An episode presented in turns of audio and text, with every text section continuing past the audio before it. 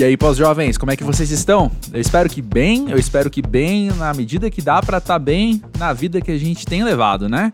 Se você ainda não conhece aqui este espaço de conversas, deixa eu me apresentar. Meu nome é André Felipe de Medeiros e eu trago aqui toda semana convidados super especiais para a gente conversar sobre essa fase da vida quando a gente já não é novo há um tempo, mas a gente olha para a estrada e percebe que há muito o que percorrer ainda, né? Principalmente há muito o que aprender, há muito o que se dá conta do que a vida é ou pode ser. Olha só, se prepara para ouvir um papo muito legal com a Cris Lisboa, que não é uma entrevista. Como eu falei, aqui é um espaço de conversas, aqui é um espaço sem filtro, sem pose, sem muita edição no papo também. A gente conversa tudo sem roteiro, no, no improviso ali. Para você que está ouvindo, um contato com as pessoas como elas são, sabe? Nessa época tão instagramável que a gente vive, tão cheia de, como eu falei, filtro pose e também coreografiazinhas, né não? é bom a gente poder ter um contato um pouco mais verdadeiro com as pessoas. Esse é o meu objetivo sempre. E bom, introduzindo aqui, Cris Lisboa, ela tem 40 anos, ela é de Uruguaiana, no Rio Grande do Sul, e como não é boba nem nada, tá morando em Salvador, de frente para o mar, como ela vai contar daqui a pouco.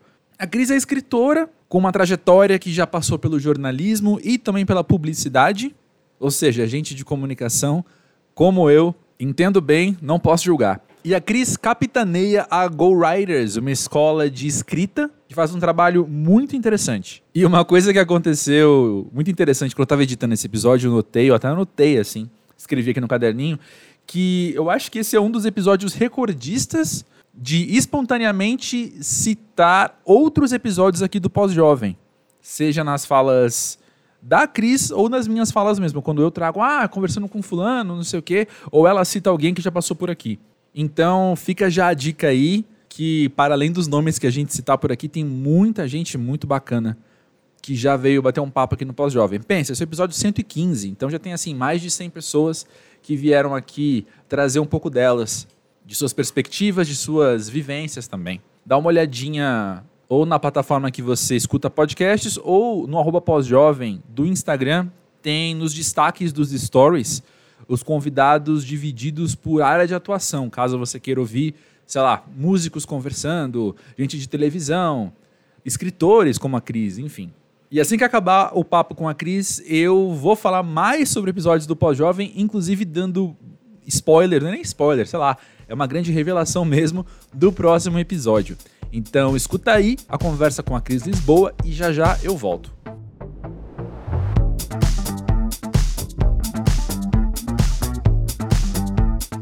Cris, conta pra gente, pra você que quer ser pós-jovem. Eu acho que eu já, já nasci pós-jovem. Nasceu com quantos anos, Cris? Só pra gente saber. eu já, eu acabei de fazer 40, mas assim, eu sempre, é, é, muito, é muito, é muito engraçado, eu sempre quis ter 30, eu achava que assim, nossa, que 30 ia ser a grande idade, assim, eu tinha uns 15, eu queria ter 30, eu achava totalmente naquele filme, de repente, 30. Sim. E aí, eu, é, uma, tem uma coisa que eu percebi agora, faz pouco tempo, assim, quando a gente é adulto, a gente chega uma hora que dá um clique em que tu percebe que tu sempre foi a mesma pessoa. Eu sou a mesma uhum. pessoa de quando eu era criança. Uhum. É que eu tenho é, outra outra experiência, outra vivência, outra uhum. outra estrutura é, de resposta e tal. Sim. Mas é, perceber que se é a mesma pessoa a vida inteira, a gente vai mudando a referência e o guarda-roupa é muito louco. é, é muito louco mesmo. Você achava que 30 era grande idade. Como é que foi fazer 30? Foi maravilhoso, assim, eu achei que, nossa, eu sempre quis ter 30 anos, eu, eu acho que a questão é que eu sempre quis ser adulta, sabe? Era, uhum. é, é, mas eu fiquei adulta muito cedo, com 17 anos eu já, já morava sozinha, pagava minhas contas, uhum. mas quando eu fiz 30, eu não senti nenhum, nenhum peso, assim, assim como eu acabei de fazer 40 e eu também não senti uhum. nenhum peso, acho que é porque teve esse, esse entendimento, assim, somos a mesma pessoa, a gente vai mudando de coisa. Acho que o que mudou, que eu fiz 40 é que eu vim morar em Salvador, na frente do mar. Olha só, isso aqui é plano de vida. pra mim, agora sim você chegou lá. Mas agora só. vai. Mas olha só, eu, você e mais um ou outro dos mais de 100 convidados aqui do Pós-Jovem tem essa naturalidade, assim, de não ter tido crise aos 30. Eu tô fazendo 40 daqui relativamente pouco tempo e também tô olhando e achando que não vai ter crise nenhuma, assim, né? Mas ao teu redor, você teve que. teve que lidar com as crises dos outros de fazer 30 e 40 anos? Um pouco, um pouco, mas é, de verdade, assim, eu, eu tenho percebido que cada vez mais pessoas existem com naturalidade, porque também a gente tem uma outra percepção agora da passagem do tempo, né? Sim. É, eu acho que hoje em dia uma pessoa de 40 é a, o que há 50 anos atrás era uma pessoa de 30, uhum. de existência, de é, tempo, de expectativa e tal. Então eu percebi que assim, é, às vezes dá aquele meio drama, nossa, será que eu vou fazer, vou ter que fazer botox ou sei lá o quê? Tem mais, é, às vezes tem mais coisa de, da aparência, como é que eu vou ficar, mas na real, se a gente for olhar bem, é, as pessoas continuam muito parecidas com o que elas são. Uhum. Gente, isso não aconteceu nem um grande drama com 40 anos.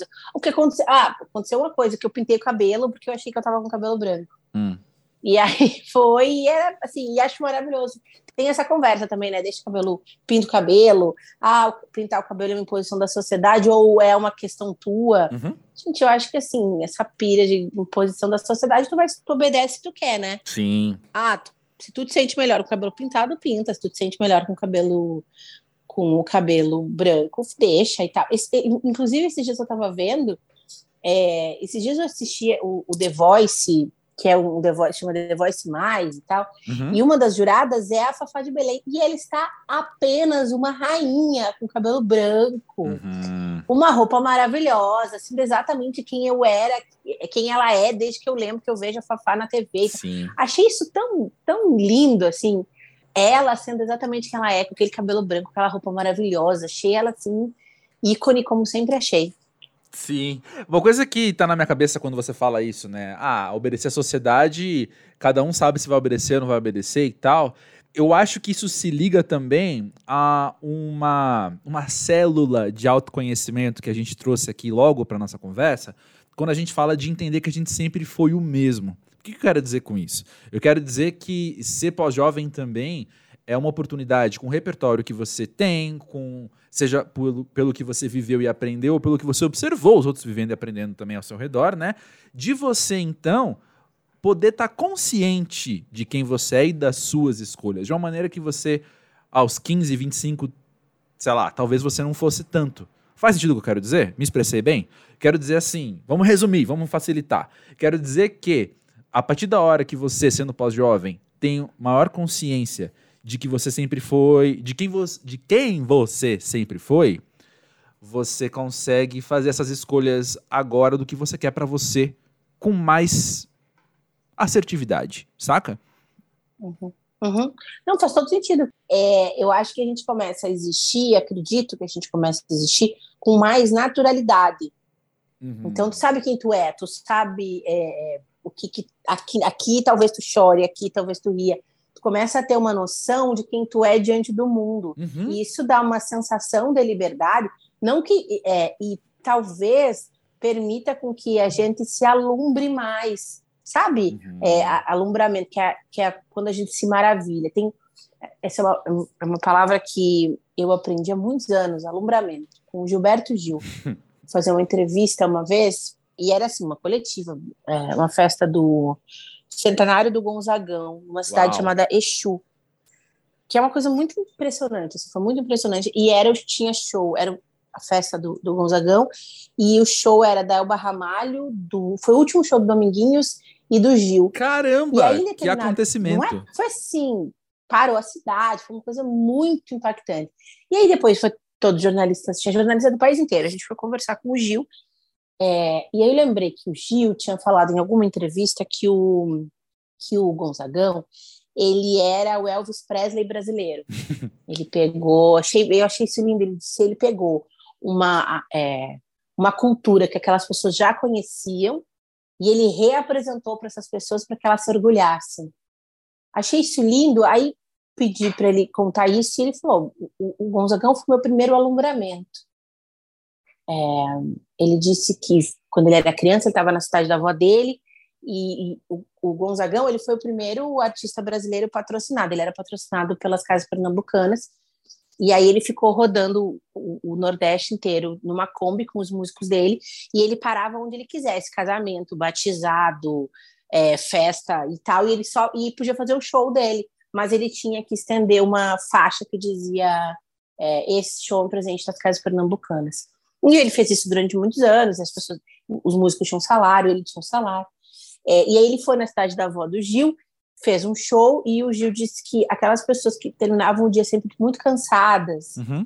é, do trabalho, do trabalho no campo, voltaram para a praça é, correndo, estavam felizes dançando. Uhum. E ele olhou aquele homem enorme, vestido de cangaceiro, e ele disse ali: Eu descobri que é, o que eu queria era fazer isso, eu queria cantar para fazer para fazer as pessoas dançarem. E eu, eu, nunca mais esqueci disso. E lembrar que elas podiam ser felizes.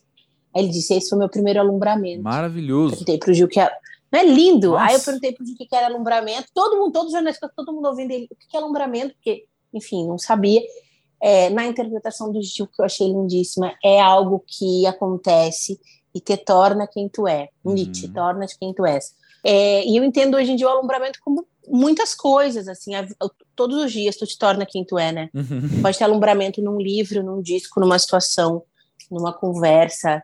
É, uma reflexão então interna. É, numa reflexão. No, é, e aí eu acho que é meio isso, assim, a gente tem um, a gente tem uma a passagem do tempo, ela nos dá uma consciência de quem nós somos, uma autoconsciência, né? É, e nos deixa livres para a gente se alumbrar. Lindo, lindo demais. Fez sentido? Tá, oh. muito Odara. Sim, tá no lugar certo, Cris Lisboa. Olha só. Uma coisa que eu fico pensando também, assim, que é um tanto ingrato na sensação, mas é plenamente lógico acontecer, que é a gente vai passar por isso também, principalmente ali na, na casa dos 20 anos, talvez, por tentativa e erro, né? Descobrindo isso em tentativa e erro. Eu não sei como é que, que foi sua história com isso, mas eu posso dizer por mim, e de novo, né, pelas pessoas ao meu redor, que eu observo e vão vivendo junto, né, que isso aconteceu muito mais do que acontece hoje. Eu tentar, talvez, uma expectativa social, eu tentar, talvez, andar por uma regra que me colocaram, e aí eu dar com a cara na parede, dar com a minha cara na minha parede que apareceu ali, e aí eu poder fazer melhores escolhas depois. Eu gostei que você usou a palavra naturalidade também para as escolhas que a gente faz, né? A gente adquiriu esse repertório quebrando a cara muitas vezes. É, e errando isso. Gente, assim, eu fico pensando às vezes em alguma atitude, alguma coisa que eu fiz quando eu tinha 20 e poucos anos, eu penso, olha que burrinha, né? Dava para ver. Ah dava para ver que ia dar uma merda ali, dava para ver que ia estar tá errado. Quem nunca, né? É... Quem nunca? Mas assim, não. E hoje é muito, é muito. Ontem eu falei com uma pessoa, uma, uma amiga que tem uns 20 e poucos anos, e aí eu vi que ela estava fazendo uma coisa que eu pensei, gente, não, não vai dar bom. E ter essa, essa consciência, assim, não significa que a gente não é, que eu ainda erro horrores. Uhum. Espero. É minha próxima pergunta, muito. continua. É, assim, muito, mas é, como diz uma amiga minha, Paula Liberati, que é maravilhosa, ela diz: a gente no mesmo buraco, a gente não cai duas vezes, né? A gente uhum. cai uma vez. é, é, então, assim, o mesmo erro não rola, a gente tem outro tipo, às vezes um pouquinho pior. É, e como é que é para você, então, lidar com seus erros hoje em comparação com a juventude? Eu sou muito menos má comigo. Boa. É, menos, menos é, muito crítica ainda, eu sou bem, bem crítica comigo e tal, mas isso é uma coisa de uma de um sensor interno, assim, que eu tento calar muitas vezes, hum. mas existe uma maleabilidade de existência, uhum. né? Uhum. É, de entender assim, ah, tá, é, estamos aqui em processo evolutivo. Sigamos, sigamos, sigamos. Então, sigamos. é, eu tenho tentado colocar isso em prática, assim, bastante comigo, porque eu percebo no meu sensor interno, sensor nos dois sentidos, com S e com C, né? Sensor do que eu tô sentindo e sensor do que me censura, né? Sim. Eu, eu percebo que a, o meu vocabulário comigo é muito pouco. tem muito pouco perdão, sabe? Se eu faço um erro, por exemplo, eu não falo, olha, isso aqui foi uma burrice. Eu falo, olha como eu sou burro. Sabe? Eu sou muito rápido em me xingar, por exemplo, ao invés de criticar a atitude ou a situação, né? E eu tenho Sim. me colocado nesse lugar assim de. Tá, não deixa isso aqui interferir na minha identidade. Sabe? Em como Sim. eu me vejo. Eu posso me ver fazendo uma burrice. Não necessariamente, então, eu vou ser burro por isso, saca? Aham, aham. Não tá fácil. A minha irmã é terapeuta. Né? É. A minha irmã é terapeuta, ela é uma terapeuta in- incrível, assim, filósofa e tal. E ela tem um projeto de Malto Saber. Hum. E aí ela tem uma coisa que a gente conversa muito é exatamente sobre isso. É, nós não somos, nós estamos. Exato. Então, nesse momento, Exato. É, e lembrar disso é tão, tão bom, assim, eu não, eu não sou, eu tô. Pro bom e pro Uhum. ruim, né? É, que é aquilo, isso também passará. Então, é, e entender, acho que o meu desafio agora desse, desse meu recém-40 é me tratar como eu trato as, as outras pessoas, com a mesma gentileza, com a mesma. é, porque às vezes eu sou muito dura comigo, isso tem sido um aprendizado. E aí eu sempre lembro do que a Fernanda me falou, que é nós não somos, nós estamos. Lembrar disso é bem, é, é quase que um, um farol, assim. Uhum. Dá, dá uma sensação de, ah, tá, tô, tô respirando, tô bem, sabe? Uhum. Eu amo quando vem alguém aqui ao podcast e valida alguma coisa que eu falo, porque eu falo direto isso, de estar e não ser, e nunca me dão muita moral. Então agora, vou, na próxima, eu vou falar, Cris Lisboa passou por aqui e falou isso. Vou tirar de mim. o Falo que a irmã dela disse, aí tem todo um banco de referência. Olha só, pois é. a gente vem coletivo aqui para falar isso, né? Esse discurso. Totalmente. Excelente. A gente está falando bastante de aprendizagem, né? E eu penso que falar isso com você tem também uma outra camada aí, porque você está numa posição também de ensino. A gente está gravando esse podcast logo depois de você ter dado uma aula, por exemplo, né? Como Uhum. que você está em contato com o ensino tem moldado também você? Ensinar me mudou muito, assim. Que é aquela, a Betânia cantando, eu vou aprender a ler para ensinar meus camaradas. Uhum, É, me mudou muito porque eu tive que aprender muito mais. uhum, Eu tive que estudar muito, eu estudo muito para poder dar aula. Eu estou o tempo inteiro estudando e aprendendo, e descobrindo, e lendo uma Uhum. coisa e fazendo. E, e- e essa parte ainda não, mas espero que logo fazendo uma viagem é, para poder para poder ensinar. Assim, faz, é, acho que foi quando eu fiz uns, foi quando, quando eu fiz 30 que eu comecei a dar aula. Assim. A escola não existe há tanto tempo, mas a, a, a dar aulas informalmente foi mais ou menos isso, quando eu fiz uns 30. E aí eu comecei a, a primeiro eu entrei num desespero que eu preciso saber muito o que, que eu estou fazendo aqui, é, e depois eu comecei a perceber que era preciso. é, eu sou super ansiosa, mas eu precisei entender que para poder ensinar precisa de uma calma, de uma calma que eu exercito. Eu não tenho a Hum. calma, mas eu exercito. De escutar outra pessoa, de entender. Por exemplo, eu não, eu, eu escrevo desde sempre. Assim, eu aprendi a ler quando eu tinha, sei lá, uns 4, 5 anos, porque eu morava com os meus avós, a minha madrinha estava na faculdade de pedagogia e ela testava as coisas da faculdade comigo. Ela tinha um método, tem um nome o método, mas agora eu esqueci, que a criança aprende com som, né? Hum, e, aí, e o meu, um dia eu estava treinando isso, e eu essa é uma das cenas que Sei. eu mais lembro de infância, eu estava treinando isso. Meu avô tinha uma oficina é, de chapeamento e pintura do lado de casa. E eu ficava brincando ali e tal.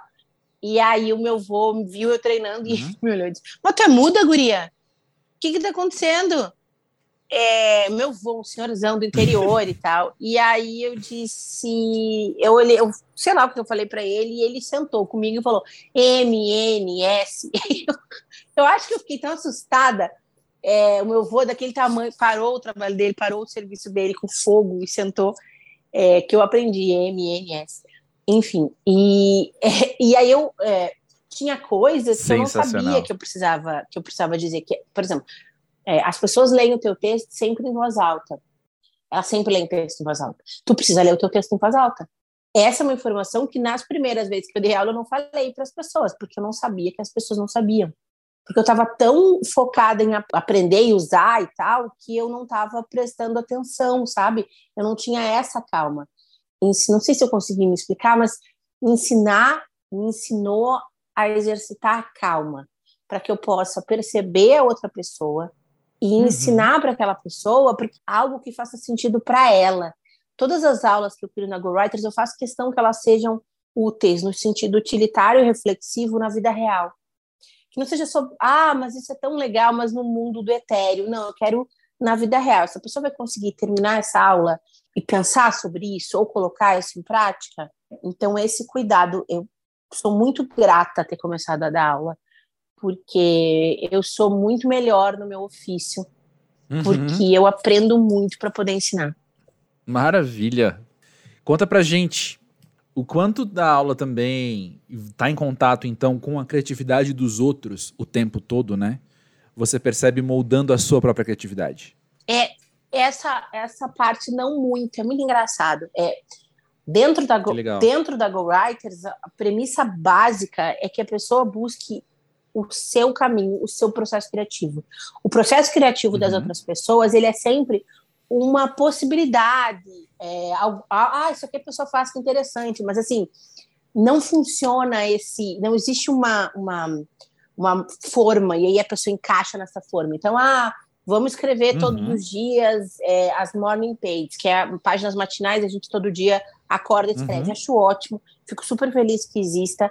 É, mas isso não funciona para todo mundo. E se tu acha que se tu, e, e se tu fala, nossa, o, o, correto é eu escrever páginas matinais, e aí amanhã tu não consegue escrever nada quando tu acorda, tu entra numa pilha que tu é um fracasso. Uhum. Né? Tipo, nossa, Com todo certeza. mundo uhum. consegue. Isso é um método, não sei o que, todo mundo consegue. Gente, é um método maravilhoso, funciona para algumas pessoas. Qual é o teu?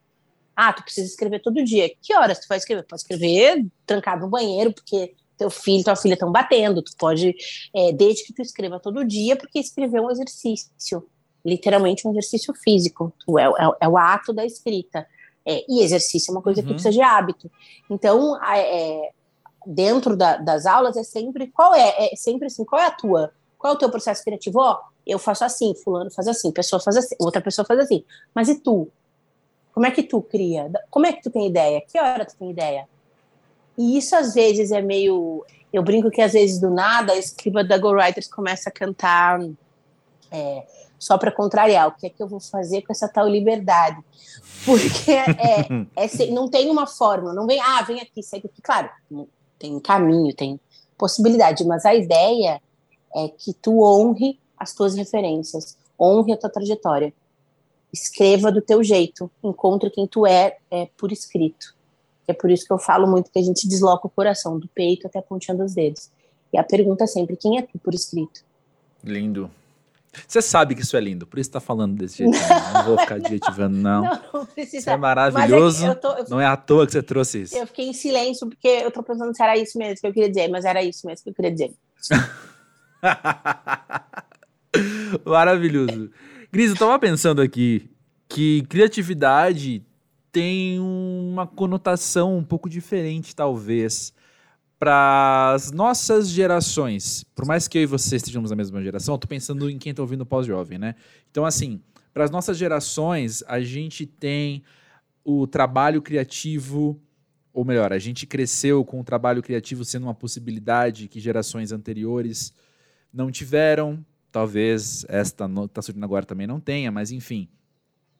Eu, eu percebo assim que existe talvez de um lado, um fetiche pela criatividade, pelo trabalho criativo, por outro, também até uma, uma questão de identidade uhum. com o trabalho criativo, assim. Eu tenho amigos, por exemplo, aquelas conversas que todo mundo já ouviu e que a gente achava que ia ficar no vestibular, só que estende até hoje, né? Quando um amigo chega para você, um amigo engenheiro de 40 anos e fala: "É que você é de humanas, eu sou de exatas", sabe? então tem essa coisa um pouco de, de identidade, assim, as pessoas às vezes olham para a criatividade e, e, colocam você faz parte disso, eu não faço parte disso, uhum, ou vice-versa, uhum, entende? Uhum. Como é, é, que você tem observado isso? É porque o sistema educacional ainda é muito antigo, né? A gente ainda tem um sistema educacional ah. é, num todo que não faz sentido com a, com a vida real. É, por exemplo, dentro da, da, da Writers, eu não, eu não faço aula de escrita criativa. Uhum. É aula de escrita, ou de criação escrita, não de escrita criativa. Por quê? Porque criatividade não é um dom divino. Criatividade é uma capacidade de seres vivos. Tudo que está vivo é criativo. Bichos são criativos, é, a camada de ozônio é criativa, as plantas são criativas. É, a gente existe, existir é criativo. Todo dia tu te veste, tu já tá um pensamento ali, que roupa que eu vou colocar. Não importa se tu, se tu vai, se tu vai porque para uma empresa de engenharia ou, ou para um restaurante, não importa. Existir é criativo, todas as pessoas são criativas. É que, é que se, a gente se acostumou a entender a criatividade como um processo artístico, como se a criatividade necessariamente fosse ligada Sim. a alguma arte. É, não acredito que seja. Existir é um ato criativo. É, as pessoas precisam ser criativas para existir. Então, pode ser que alguém seja é, criativa escrevendo, que outra pessoa seja criativa pintando, e pode ser que alguém seja criativo comandando uma empresa com 450 pessoas o tempo inteiro. Precisa de uma criatividade ali para trabalhar com essa gente todo o tempo, para fazer aquilo funcionar. É, sabe, a, a Mabel Veloso, a Mabel Veloso é uma professora aqui da Bahia, ela é irmã do Caetano, da Betânia, mas enfim, é, a, a, dona Mabel é maravilhosa, chiquíssima, professora incrível. E ela escreveu um livro que é com as receitas da dona Canô, a mãe dela. E o título desse livro é um, é um título que eu acho belíssimo. Ele chama O Sal é um Dom. E aí um dia eu estava tava conversando com ela e perguntei por que, que, chamava O Sal é um Dom. E aí ela disse que é, uma vez um, um, dos irmãos dela ligou para a mãe, estava em outra cidade, pediu para fazer alguma coisa, uma receita, alguma coisa dela. E ela passou por telefone, passo a passo, é isso, é isso, é isso. E aí ligou, aí minutos depois o filho ligou e falou: Mas mamãe, o, o quanto é, como vai de sal? Não tem sal na receita. E ela respondeu: Ah, meu filho, o sal é um dom. é, eu acho essa, essa frase linda, esse título Excelente. lindo. Mas a criatividade não é um dom. A gente tem uma, a gente tem uma tendência a entender a criatividade como um dom divino, uma coisa que algumas pessoas têm e outras pessoas não têm. O que acontece é que algumas pessoas se permitem existir mais criativamente. E o trabalho delas parece que exala essa criatividade. Eu estou aqui, eu estou sendo artística. Não, mas é, ontem eu estava falando com um amigo meu, Pélico, que é que é um, gente, o Pélico é um dos melhores cantores, compositores que eu conheço, ele é muito bom. E aí a gente tava... Eu chamo o Pélico, é uma piada interna nossa, eu chamo ele de mestre, desde a primeira vez que a gente conversa, assim. Sério, ele é mim, maravilhoso. ele é um poeta mestre. Ele é. é total. E a gente conversa muito, assim, sobre criação, então... É, esses dias a gente precisou, é, por causa de um trabalho, por conta de um trabalho, a gente precisou criar uma letra juntos. E aí a gente ficou conversando sobre aquilo e é, um, é, é lindo isso, né? Quando a gente tem uma pessoa é, perto que alimenta a tua psique. Ela vai ali, ela fala Super. E, e aí essa palavra, isso aqui faz sentido e etc. Ah, eu tô lendo esse livro, tô... Então, é, a criatividade é uma capacidade de seres vivos e a gente precisa e a gente a exerce quanto mais a gente lê, enfim, vai à exposição, vê filme, ouvir disco e tal, mas também quanto mais a gente conversa sobre criar. Uhum. Você já estava um negócio que pais e mães estão fazendo as lancheiras para criança, não sei o quê. E aí tem toda uma discussão, é, que isso é horrível, porque a criança não tem, enfim. Mas a discussão, a questão aqui não é essa. Esses pais, essas mães estão sendo criativos de manhã cedo, seis da manhã. Super. Super. Seis da manhã eles estão cortando morango em forma de coração. Nunca na minha vida eu ouvi dizer que eu vi, só ouvi que uhum. morango dá para fazer em coração. É, mas assim, já a gente é, que eu entendo com a nossa educação tradicional, ela é muito castradora, né? Então, tu vai desenhar castelo e alguém fala ali, tu precisa colocar chão e céu no teu castelo, senão tu não passa no psicotécnico.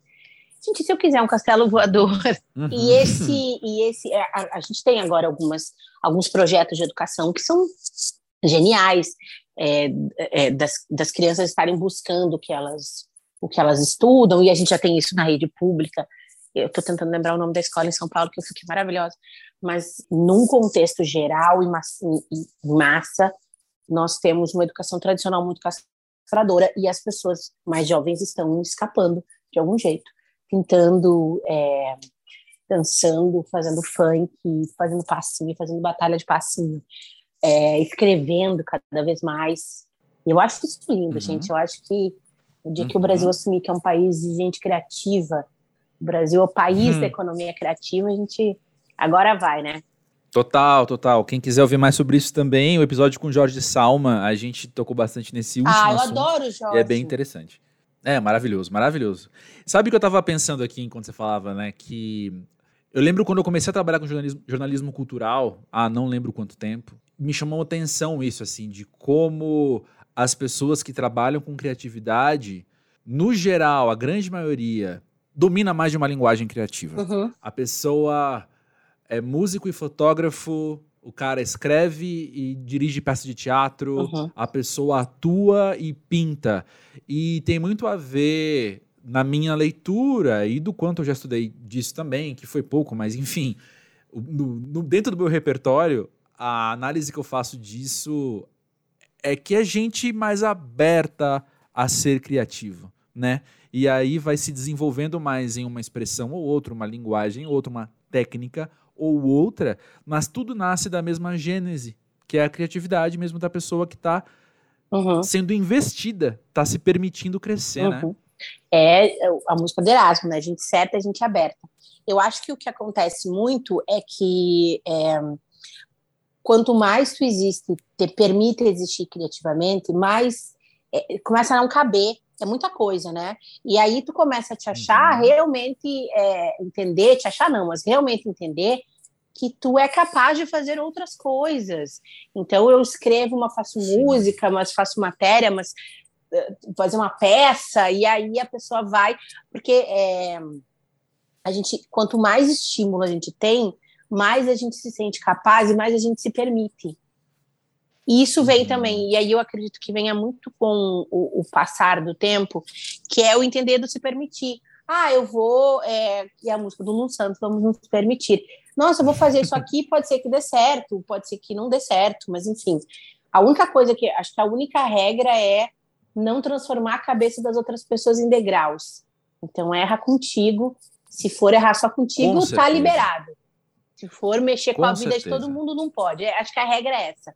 Mas é, e aí dá para existir criativamente. Então, assim, não, é, porque aí tu começa, tu, tu, tu, escreve e aí tu começa a perceber imagem, né? Nossa, essa foto é legal, ou essa música é bacana, ou putz, eu vou numa peça. E se eu escrever uma peça?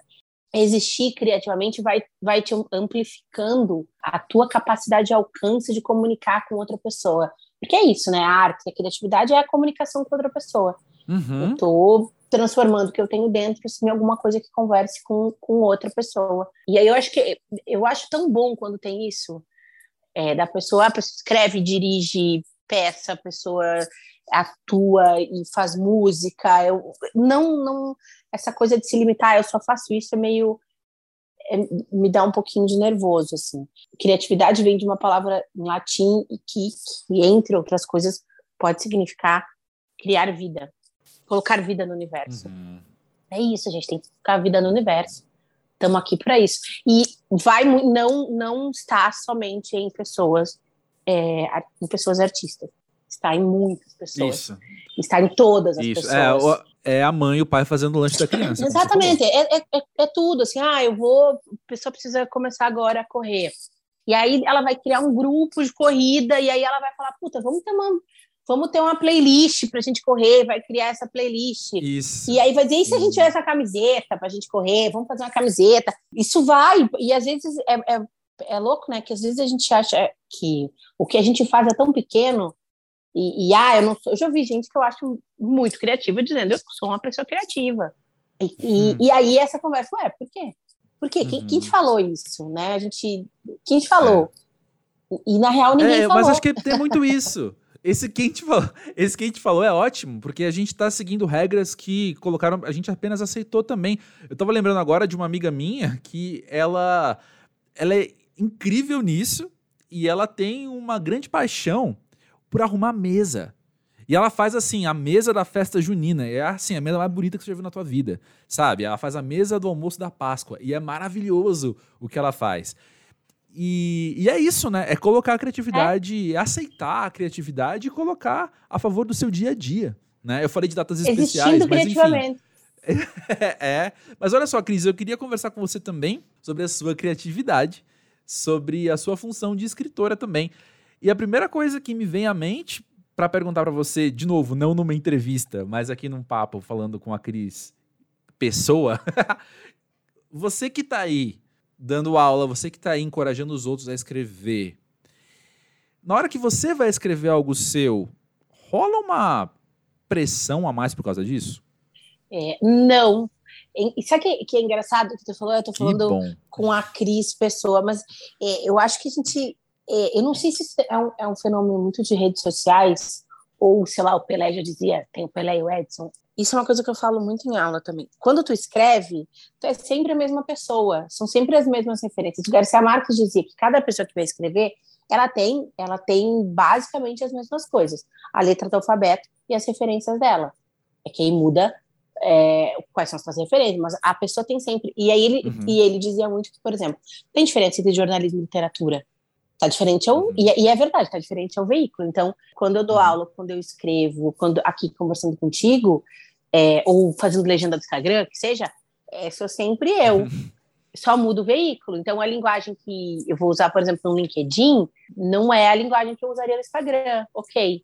A linguagem que a gente está conversando agora, e, essa, que é uma, e é uma delícia essa conversa, talvez não seja a mesma, a mesma linguagem que vai ser usada para uma palestra, numa empresa, por exemplo. Mas na base, sim. Muda bem pouquinho. Uhum. É louco, né? A gente, uhum. Eu penso muito nisso, mas enfim, é, eu não tenho uma pressão a mais. Eu tenho, às vezes, uma sensação de que, nossa, eu queria arrumar tudo que eu já tinha escrito, sabe? Republicar todos os meus livros com o que eu sei agora, tirar ali, mudar o que eu já tinha feito. Agora, é, eu, é, eu gosto muito de escrever. É uma das coisas que, que me deixa mais feliz na minha vida. Assim. É, eu sou muito uhum. feliz escrevendo. Então, quando eu estou escrevendo, eu só quero escrever. Eu não, não, não com esse pensamento, ah, mas e o que, que a pessoa vai achar? E não sei o que, a gente não sei. É, tomara que gostem, mas essa. Esse, tem uma coisa que eu falo muito na aula que a gente, a gente tem que evitar usar adjetivo, né? Porque adjetivo prejudica a comunicação. Então, eu falo muito em aula. E aí teve vezes que eu escrevi alguma coisa, sei lá, no Instagram, alguém falou, nossa, usou adjetivo. Ah. Eu... Aí a cobrança, tá vendo? É, mas é um delírio da pessoa, né? Isso diz mais sobre a pessoa do que sobre mim, Total. porque assim. 100%. Tu pode usar adjetivo, amor. Tu só não pode. Um panda não morre quando tu usa adjetivo. É que é de preferência que tu utilize um pouquinho menos. Mas é, a, alguém que está ocupado em procurar na pessoa, o, no trabalho da pessoa e, e tal, algum defeito para ela poder falar, é o problema, a questão é da pessoa mesmo. Essa pessoa 100%. tá com. Ela tem que dar uma respirada, tem que se apaixonar um pouco, né? Tem que uhum. se apaixonar, tem que gostar de alguma coisa, porque. É, e eu percebo muito isso, a pessoa entra. É, Nossa, essa vírgula. Ou, sabe, eu leio muito comentário de matéria, assim. E às vezes é, eu, eu percebo que é, existe uma dureza naquela pessoa que vai ali.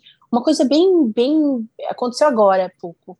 Uma, na, na, nessa tragédia que aconteceu em Petrópolis, é, uma, uhum. saiu uma matéria, acho que foi no Globo, falando que uma parede é, ficou intacta, caiu tudo em volta, a parede ficou intacta e tinha uma imagem de Nossa Senhora. E que as pessoas em Petrópolis estavam estavam é, entendendo aquilo como um sinal de que ia passar aqui. Isso é uma questão religião, crença particular. Fé, sim. É fé, fé, né? Não, ninguém, fé não é uma coisa discutível. E aí eu, eu entrei e aí eu dei o print na matéria porque eu queria mandar para minha avó. Minha avó ia achar aquilo a coisa mais linda do mundo. Vamos lá mandar no grupo da família, minha avó, as minhas tias, uruguaiana vão amar. Dei o print, aí eu fui ler os comentários. E os comentários eram tão tenebrosos, de um, de um ponto de vista tão julgador, assim, é, que me doeu, sabe? Assim, nossa. E, e, não me doeu porque era uma, uma questão de fé, ou porque minha avó fosse ficar feliz. Me doeu porque é, o mundo está tão complexo que as pessoas estão se colocando no papel de juízas o tempo inteiro. Uhum. E isso é muito cansativo, né? As pessoas no, nos comentários Total. xingando assim, nossa, que absurdo isso, porque se tivesse realmente alguém protegendo, isso não teria acontecido. Gente, umas coisas assim. Deixa a pessoa ter fé na Nossa Senhora, é, acreditar no Saci Pererê, no que for, deixa a pessoa, deixa as pessoas. Já dizia o Mr. Catra. Exato. Que engraçado que uma fala sua me remeteu a dois momentos do episódio passado com Jefferson Schroeder. Que primeiro ele falou assim que quanto mais ele escreve, né, e publica as coisas dele, mais ele entende também. Não foi nessas palavras, eu tô tô organizando do meu jeito as palavras dele, uhum. né? Mas ele mais ele entende que o, o problema de interpretação de texto que existe no Brasil. Uhum. E eu comentei também, né, que na minha análise, na minha observação, as pessoas estão entendendo, ainda mais as novas gerações, que redes sociais é um lugar de julgamento, é um lugar no qual eu de vigilância minha. Eu entro ali para vigiar e tá muito disposto a atacar o que eu tô observando, entendeu? Essas duas questões me afligem bastante, sabe? Tanto a falta uhum. de interpretação de texto das pessoas, falta de, de entender alguma coisa que está sendo colocada ali, quanto justamente o, esse lugar tão hostil na vida digital, tão cotidiana pra gente, sabe? Uhum. Acho, é, acho o trabalho do Jefferson impecável, eu adoro. É, também. É, é, muito maravilhoso. Mas é, eu estou aqui tentando organizar é, para falar. Tem, o que eu percebo, não, não acho que seja só no Brasil que exista, que as pessoas têm essa, essa, essa coisa de julgamento. Eu acho que isso é na internet como um todo. E a gente está uhum. modificando também isso, né, de uma certa forma. Mas tem uma coisa que eu acho muito que é muito impactante, que é começa a ser engraçado, assim, as pessoas acham engraçado as pessoas que fazem piadas más, é, o hate, o, o, o, ódio com o outro. Já percebeu isso? Tem muita gente que acha engraçado. Ah, sim. Sim, sim. E, como, como, isso não é, assim, humilhar a outra pessoa não é engraçado em nenhum ponto de vista. Sim. E aí tem, eu percebo que tem gente, muitas vezes, muitas pessoas que comentam sobre o julgamento, ah, falta uma vírgula, é horrível isso, ou que feio, ou o que quer que seja, é, essa pessoa, ela tá, ela tem uma, ela tá provavelmente uma necessidade de chamar atenção das outras, porque uhum. o, a violência, porque isso é uma violência, né, a violência é muito tentadora, se eu tô num, num bar e eu tô chamando o garçom, e o garçom não me escuta há meia hora, e aí eu, é, eu jogo um copo no chão e o copo quebra, ele vai me olhar. Uhum.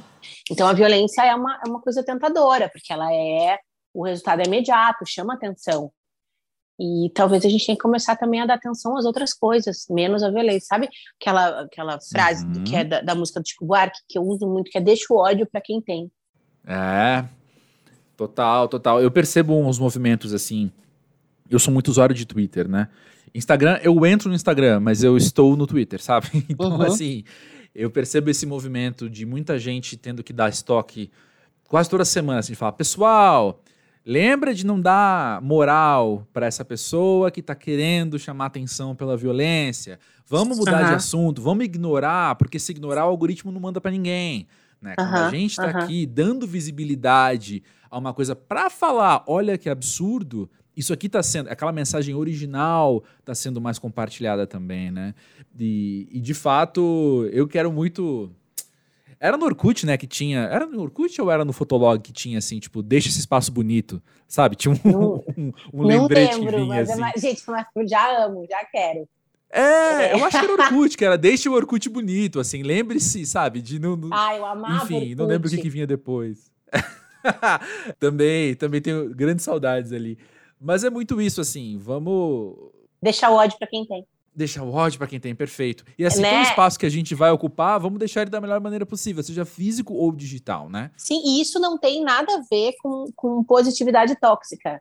Que é assim, ah, estamos felizes, o tempo. Na, nossa, longe. Pelo disso, amor, longe não disso. mesmo. Não, isso tem a ver, na verdade, com o que, que a gente vai colocar um holofote em cima, entendeu? É. É, tudo que a gente. Na, na Go Writers eu falo muito isso, assim. Tudo que a gente a gente escreve sobre alguma coisa e a gente dá poder a essa coisa. A gente dá visibilidade, a gente Total. joga uma luz ali em cima. É, uhum. Tu quer dar luz para isso? Óbvio.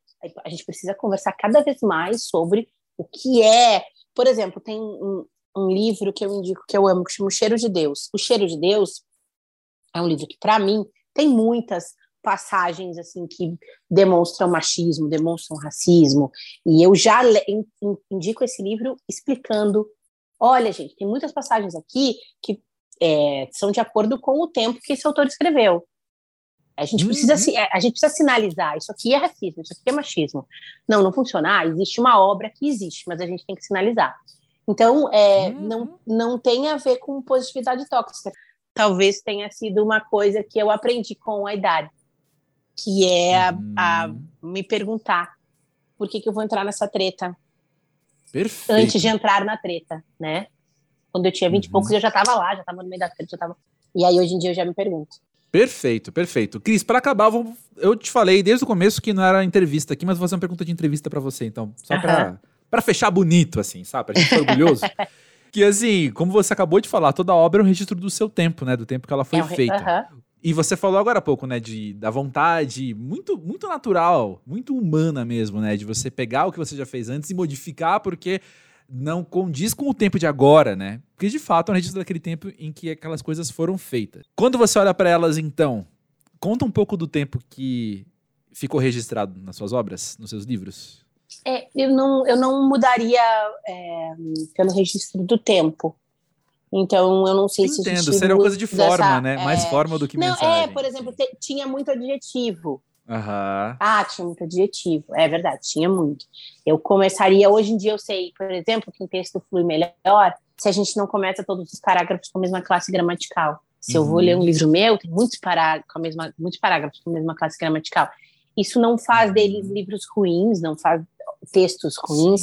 É, é, que hoje eu tenho um outro conhecimento, mas é a mesma coisa que olhando, ah, com 20 anos eu tomei essa decisão, gente. Namorei esse boy. Hoje em dia eu não namoraria. Sim. que é uma. uma cair no mesmo buraco duas vezes. É. é, exatamente, já disse Paula Liberati. A gente. É, é, tem um trecho daquele filme que é o Comer, Rezar e Amar, é, mas tem um trecho que eu adoro, que ela olha para um cara e fala: Eu não posso namorar com você, porque eu já namorei com você. E o cara, como assim? Ela falou: Cara, eu não vou te explicar, assim, eu já namorei contigo, não dá para te explicar. É, então é meio isso, assim, é, é, são decisões que só funcionavam naquilo. Eu mudaria alguns, alguns, eu mudaria os textos, livros, nessa questão, assim, questão de estrutura textual. Sim. Mas. Entendo. É, mas Cris Lisboa. É, o, o, você sabe que não foi isso que eu perguntei. Foi só um gancho que eu peguei. E a pergunta é: ah. o que está registrado daquele tempo nos seus livros? Ah, tô pensando, nossa, essa pergunta é maravilhosa, Para fechar é, bonito, eu falei. É, falou. eu acho que o que está registrado é o aprendizado. Uia. Eu consigo, eu consigo ver no, no tem um, um, trecho, por exemplo, o papel manteiga que eu mudaria ele inteiro. Tem, é, eu consigo enxergar e, e, aí sim, porque é um registro de uma coisa que eu não penso mais. Mas é, eu consigo enxergar nos livros um processo, um processo é, evolutivo mesmo. Teve uma vez que eu, eu tive uma conversa muito que foi muito catalisadora assim, na vida com o Pedrinho Fonseca, que tem um projeto genial, que chama é, com a Lua Barros, que é a esposa dele, que chama Amparo. Sim. Eu adoro tem, muito dele. Inclusive, episódio com a Lua Barros é maravilhoso aqui do Pós-Jovem, depois vocês ouçam, pessoal. Ah, não ouvi ainda. E aí, a gente estava em Brasília, a gente foi tomar um café e tal, e aí eu tava, a gente estava conversando e eu estava falando do meu livro novo, que chama Tem um Coração que Faz Barulho de Água. Uhum esse novo não, né? Na época era novo. É, mais recente. É, e esse é um título é mais recente. É, esse é um título da Rita Weiner. É, uhum. eu, eu, tive uma encomenda para esse livro. Eu precisava, os meus livros não estavam ainda online, e aí eu tinha que colocar na Amazon e tal. Eu falei, ah, eu não tinha um projeto pronto porque eu estou escrevendo um outro livro que sai no fim desse ano. Eu já estava escrevendo. E aí eu falei, a minha editora juntou uns textos e falou, ó, oh, isso aqui é poema, cara. Isso aqui a gente reúne, foi falando. Eu falei, não quero. E, e, e aí eu mandei para o Felipe Cato dar uma olhada, o cantor, e ele, que é meu amigo há muitos anos. E ele respondeu com um áudio. O áudio é tão foda que virou a orelha do livro, assim. E aí eu vi a obra da Rita, enfim, as coisas foram conversando. E, e esse livro acabou sendo bilíngue. E ele foi lançado é, em Portugal, foi lançado na Espanha, vendeu super e tal. E aí eu tava conversando com o Pedrinho, que é muito espantoso, né? Uma coisa que eu não tava. Eu tava trabalhando num outro projeto e o Pedrinho me ensinou uma coisa que é linda e que sempre que eu ensino, eu, eu lembro do Pedrinho. Ele disse: a gente precisa começar a celebrar, aprender a celebrar também proje os projetos possíveis. Sim. Hoje, o que, que tu consegue fazer hoje? Tu consegue uhum. fazer isso. Daqui a seis meses, se tu fosse fazer a mesma coisa, isso é melhor, né? Com certeza. Ah, daqui a cinco anos, porra, ia ser mil vezes melhor. Uhum. Esse é o natural, né? A gente ir crescendo. Então, talvez ter uma gentileza assim, com o que foi e, e, aprender. Isso não tem nada a ver com não ter padrão de qualidade. Assim, ter sempre um padrão de qualidade. Eu brinco Total. que o padrão de qualidade é sempre pessoal. Sempre ter o padrão de qualidade. Nunca é do, da, da, empresa, da outra pessoa Perfeito. é teu. Qual é o teu padrão de qualidade? Então, assim, é, mas esse é o projeto, é celebrar o projeto possível. Perfeito. Mais para frente é outra coisa. Sim. Vamos ver o que vem pela frente, então. Não dá para saber ainda, como diz o meme, né? Mas, por enquanto... por enquanto, eu agradeço tua presença aqui no Pós-Jovem. Obrigado por trazer você aqui para essa conversa. Eu que agradeço, maravilhosinho. Eu amei, amei a conversa. Acho que a gente super podia estar realmente no bar batendo papo. E, como diz o meme, batendo copo americano na mesa, dizendo é aí que eu me refiro. É, muito obrigada. Espero não ter parecido muito maluca. E comparada a mim, amiga, você tá bem, fica tranquila.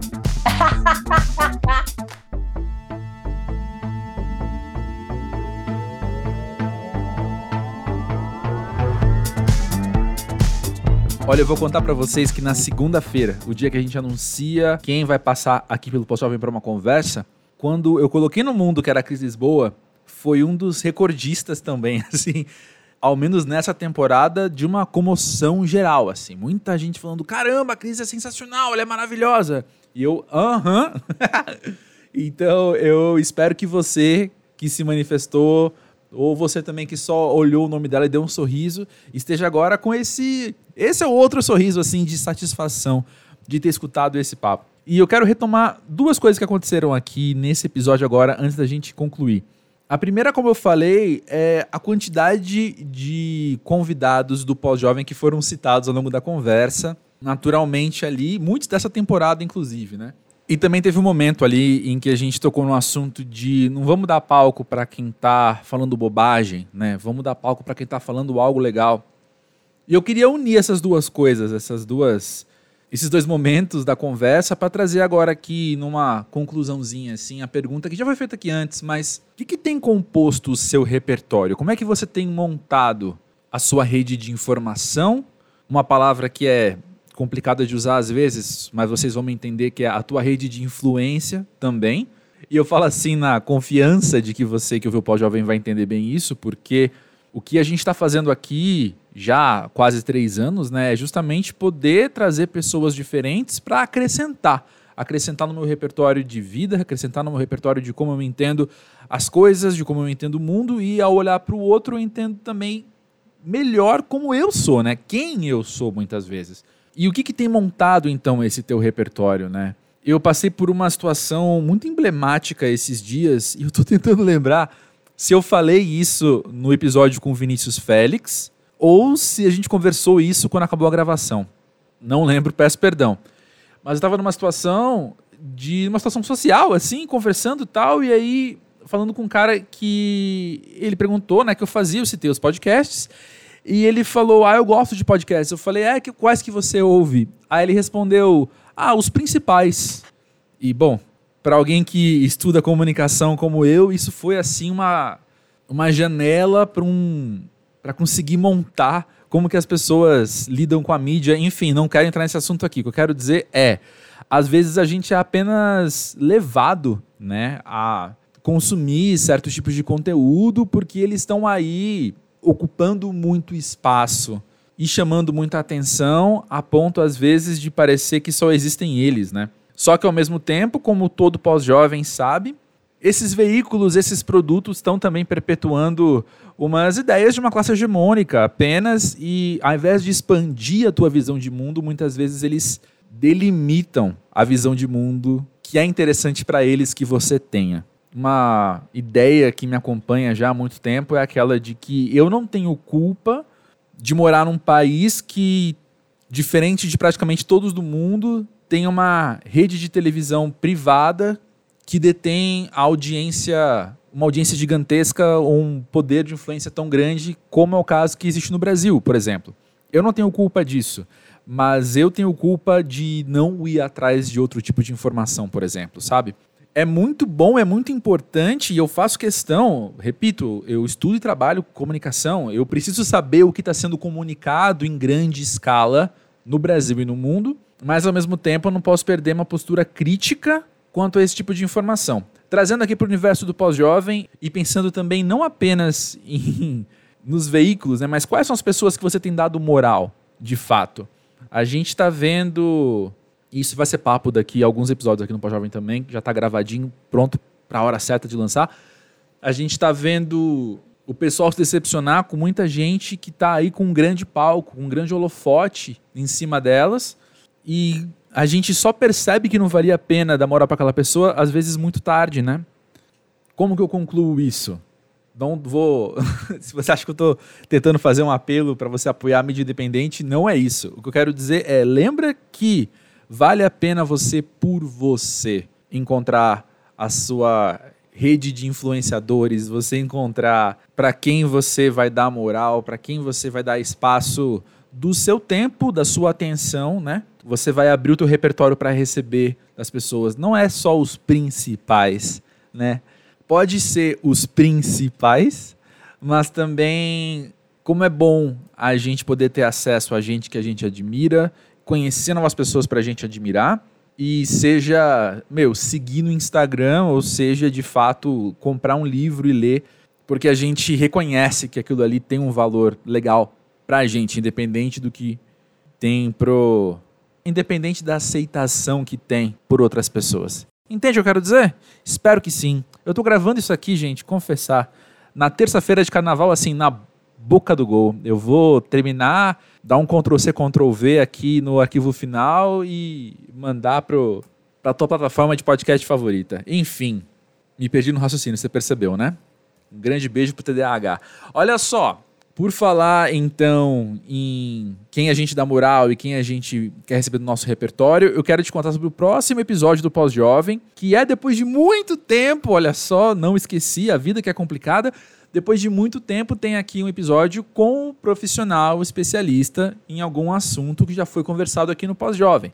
De tempos em tempos, se você nunca ouviu isso, deixa eu te contar. De tempos em tempos, aqui no Pós-Jovem, a gente vai acumulando essas conversas, como com a Cris Lisboa, e no meio delas tem vários achismos nossos. Então a gente acumula alguns achismos e senta com algum profissional. Já passou por aqui neurocientista, já passou por aqui psicanalista, psicólogo, e agora, nesta quinta-feira, se você está ouvindo em tempo real, né? Na quinta-feira, dia 3 de março, sai um episódio com Dani Miranda, uma nutricionista que vem aqui comentar vários assuntos que a gente falou nos últimos episódios. Inclusive falar sobre ressaca, que é um tema constante aqui no Pós-Jovem desde o comecinho, desde lá dos primeiros episódios, né? E a Dani, além de ser uma profissional incrivelmente competente, ela é um amor de pessoa e foi uma das gravações recentes, assim, com mais risadas por minuto, sabe?